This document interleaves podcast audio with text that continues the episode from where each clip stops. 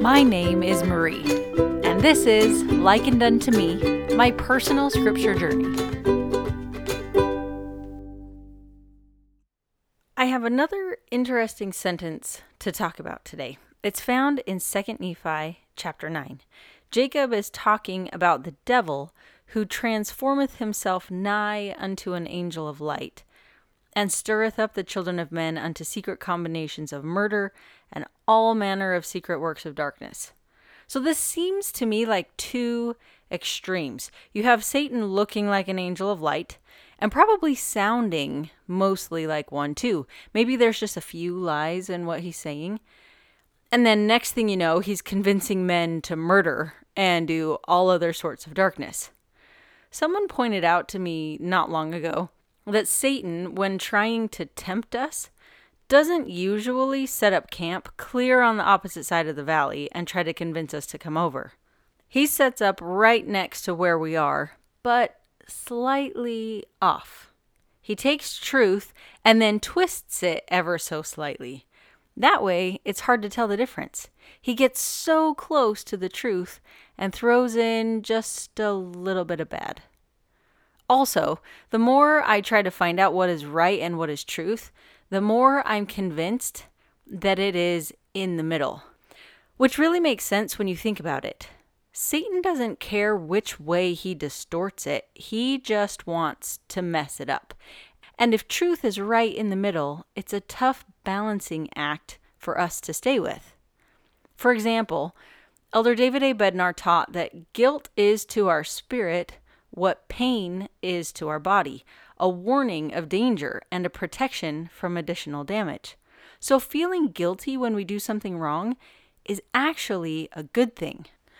It's our spirit or the Holy Ghost telling us that this is dangerous, that it's hurting us, and that we should stop. And since it's a good thing, Satan tries to ruin it.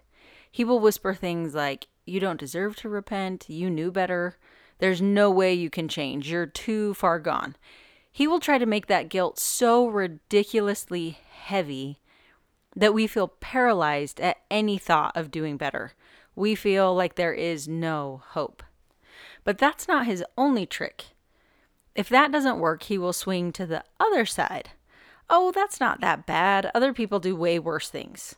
Just one more time, and then you can repent. He will try to get us to ignore the guilt, ignore the warning that we're damaging our souls. So you have one side where the guilt is paralyzing and out of control, and the other side where you feel no guilt. Both of them keep us from repenting. And these are just two examples. There are many other distortions of guilt. Satan doesn't care which one works, he just wants to keep you away from the Savior's healing power.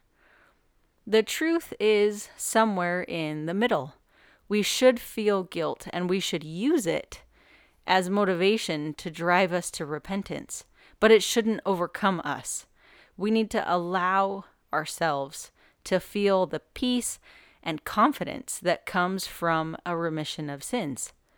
Now, that's just one example. Take anything good that is from God, and Satan has distortions of it. Some are more obvious than others, depending on how far off the mark we personally are. But he has different levels. If he can't get us with one thing, he comes a little bit closer to see if he can get us to step off the road of truth. And once he has us headed off, he tries to get us as far away as possible. That's how he goes from transforming himself nigh unto an angel of light to stirring up the children of men unto secret combinations of murder and all manner of secret works of darkness, just a little at a time. The only way to recognize the lies is to know the truth, which means we need to search for it and we need to review it often. Seek and ye shall find, knock and it shall be opened unto you. Jesus knows what it feels like to find yourself so far away from the light that you can't even see it. And he didn't even deserve to feel that way. As he suffered on the cross, he suffered alone. His Father had withdrawn his spirit from him. Jesus Christ knows what it's like to be outside the light, more importantly, He knows the way back. Don't let Satan and his lies convince you otherwise. Recognize the lies and then reach for the truth. The Savior is there beside you, mighty to save. Thanks for listening. Any quotes or scriptures or stories that I used are cited in the description. This is likened unto me, my personal scripture journey.